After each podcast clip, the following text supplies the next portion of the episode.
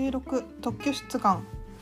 特許法36条1項によれば願書には何を記載しなければなりませんか。特許出願人の氏名または名称及び住所または居所。36条1項1号。発明者の氏名及び住所または居所。2号。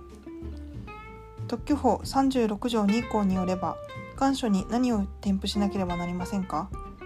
明細書特許請求の範囲必要な図面及び要約書を添付しなければなりません。特許法36条3項によれば明細書には何を記載しなければなりませんか？発明の名称36条3項1号。図面の簡単な説明2号。発明の詳細な説明3号。特許法36条4項ではどのような要件について規定していますか？委任奨励要件及び実施可能要件1号並びに先行技術文献情報記載義務2号についてです。36条4項1号の経済産業省令ではどのように規定されていますか？施行規則24条の2において発明が解決しようとする課題及びその解決手段その他のその発明の属する技術の分野における通常の知識を有する者が発明の技術上の意義を理解するために必要な事項を記載しなければならない旨が規定されています。発明の詳細な説明の記載はどのような意義を有しますか？発明の詳細な説明の記載は発明の公開という観点から重要な意義を有します。先行技術文献開示制度の趣旨は出願人の有する先行技術文献情報を有効活用するため改正前は努力規定となっていた先行技術文献情報の開示を義務化することにより新規誠実の原則のもと出願人による積極的な情報開示を促すものです。36条4項2号の存在によりどのようなメリットが期待できますか？本号に基づいて先行技術文献情報が開示されれば審査官及び第三者にとって従来技術の客観的な理解が容易となりその結果その情報に基づいた本願発明の把握及び先行技術調査が容易となります。先行技術文献情報の開示がなかった場合はどうなりますか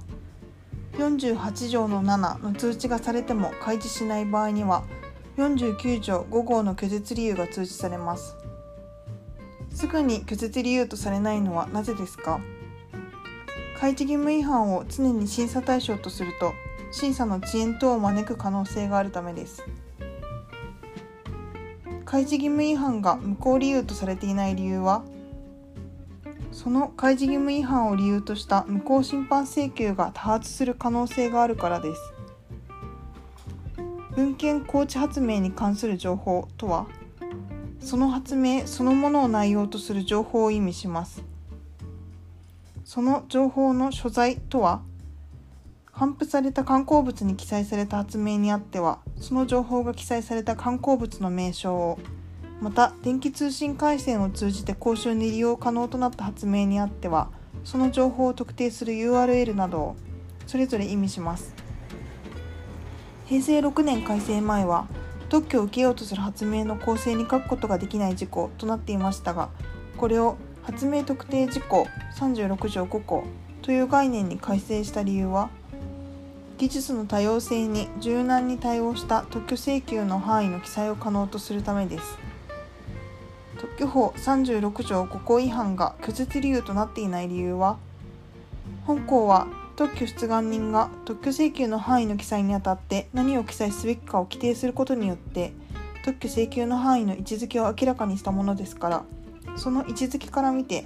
特許出願人の意思にかかわらず審査官が特許を受けようとする発明を認定しその発明を特定するために必要と認められる事項の全てが記載されているかどうかを判断することは適当でないからです。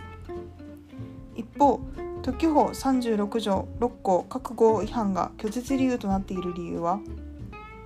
？6項は公開された発明について特許による保護を与えるとともに特許権の権利範囲を明確とすることなどを担保する規定だからです。